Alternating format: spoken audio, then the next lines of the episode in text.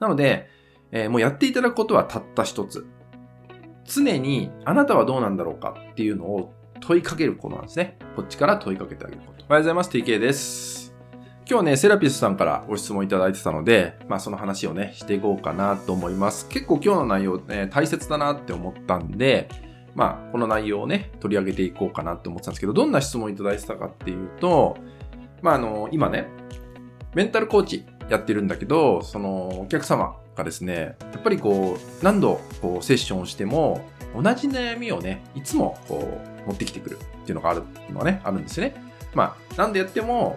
同じことでいつも悩んじゃって、その話を淡々と、まあ、聞かされてしまう。どうしたらいいのかわからない。そういう時どうしてるんですか？みたいなね、えー、ご質問いただいてたんで、まあ、すごく気持ちがわかるなって思ったし、あの、今でもね、僕もそういうところでこう苦戦することあるんですけど、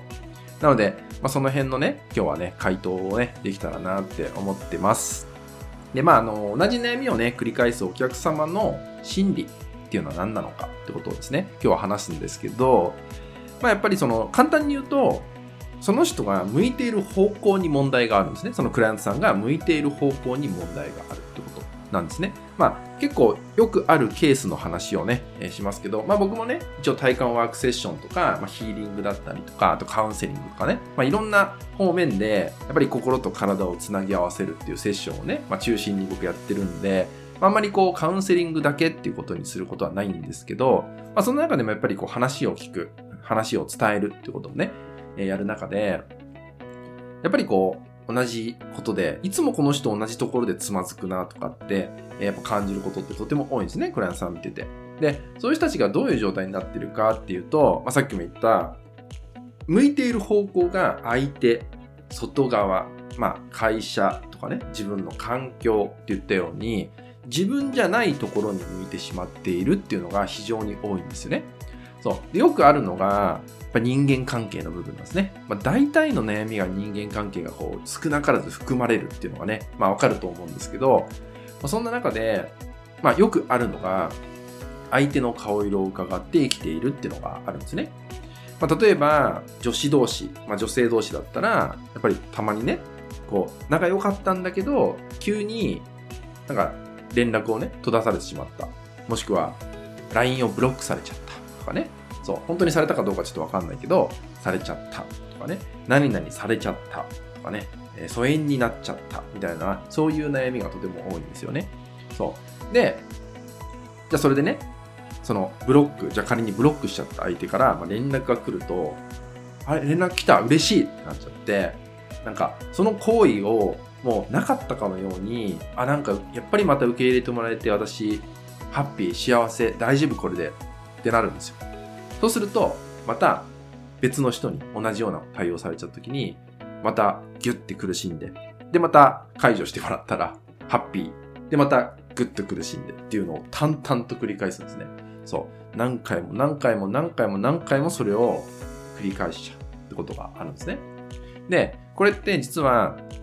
メンタル的に考えると、まあ、黄色信号というか、ちょっと赤信号に変わってきてる状態だったりするんだけど、見えないとこで小さなストレスが蓄積されてきてるんですね。小さなストレスが徐々に蓄積見えないですよ、これはね。そう。小さなストレスだから。そう。見えないんで、なかなかね、こう、心への負担とか、あとは自分を閉ざすってことに、徐々にこう近づいてってしまうなんてことが起きちゃってるんですね。だから早く気づかないと、まあ、あの、ちょっと長い目で見ると、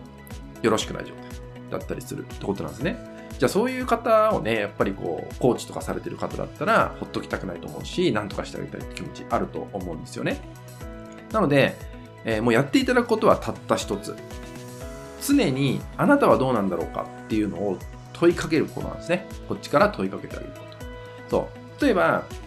じゃあ、相手の話っていうのがおそらく、まあ、8割、9割方出てくると思うんですよ。ここの人にこうこうこうでこういうことされて、でもこうなってこうでしたみたいな、なんか相手の話がもうメインというか、になっちゃってることとても多いと思うし、なんかわかると思うんですね、そういうとこは。その時に、そのあなたはじゃあ、どうしたいと思ったんですか？そこであなたはどんな気持ちになったんですか？あなたはそれによって何で伝えたかったですか？って言ったように、あなたから出てくるものっていうのを自分の口から吐き出させることっていうのをたくさんやることなんですね。相手が、クライアントさんが相手の話をガーってしてきたとしても、こちら側としては、じゃああなたはどうだったんですか？じゃああなたはどう思うんですか？って言ったように、その人本人の思い、本人の心の中にあることっていうのを聞くってことですね。ちょっと言い方悪くすると、私にとってその相手はどうでもいいです。みたいなスタンスでいることが一番いいのかなって思うんですよね。そうすると、えー、質問内容も決まってくるし、何をチェックしていったらいいんだろうか、この人に何を確認したらいいんだろうかっていうのが見えてくるってことなんですよね。で、やっぱり、まあ僕もそうだし、おそらくあなたもそうだと思うんだけど、話すことで整理されるってあるじゃないですか。話すことで自分の本当に思ってた気持ちが分かってくるとか、自分が考えてたことが見えてくるっていうのが、まあ、経験されてると思うんですよね。と、それをサポートするんですよね。それをしてあげることによって、本人が自分の意思で、あ、じゃあこうしてみようと思うとかね、そういうなんか行動につながる自分の中の答えっていうのを出していくことができてくるんですね。まあ、それができてくると、おそらくあの悪い方向にはいかなくなると思うんですね。まあ、本当に自分の意思で、えー、見つけたことなんで、こうしようってことね。そうすると自然と行動にもつなげてくれると思うんですね、クライアントさんって。なので、そういう問いかけを用意するというかね、ちゃんと自分の中で頭の中に入れておいて、常にあなたっていうところに意識を向けられるか、そしてそのクライアントさん本人がそれを通して相手ではなく自分自身なんだってとこにたどり着けるようにしてあげること。ってすれば、おそらく回を増すごとにね、じゃあ例えば2回目来て、私のところに来てくれましたって時にも、また言葉が変わってくる、顔色が変わってくるとかね、そういうふうに変化が見れてくるのかなと思います。で、そういう変化を感じ取れたらちゃんと伝えてあげればいいのかなって思うので、なんかその同じ悩みを繰り返してしまうっていうパターンね、今今日は人間関係において、まあちょっと話していったんですけど、これはね、別に人間関係以外でもそうですね。自分のお金の問題とか、仕事がうまくいかないといった問題とかね。まあ、どちらにしても大体人は関わってくるっていうのが、まあ、本当はあるんですけど、ただね、その、その人の悩みのテーマに合わせた上で、でも、えー、セラピスト側、まあ、コーチとかカウンセラーさん側のスタンスとしては、じゃあ、あなたはどうなんですか？あなたはどう思うんですか？っていうのを忘れないように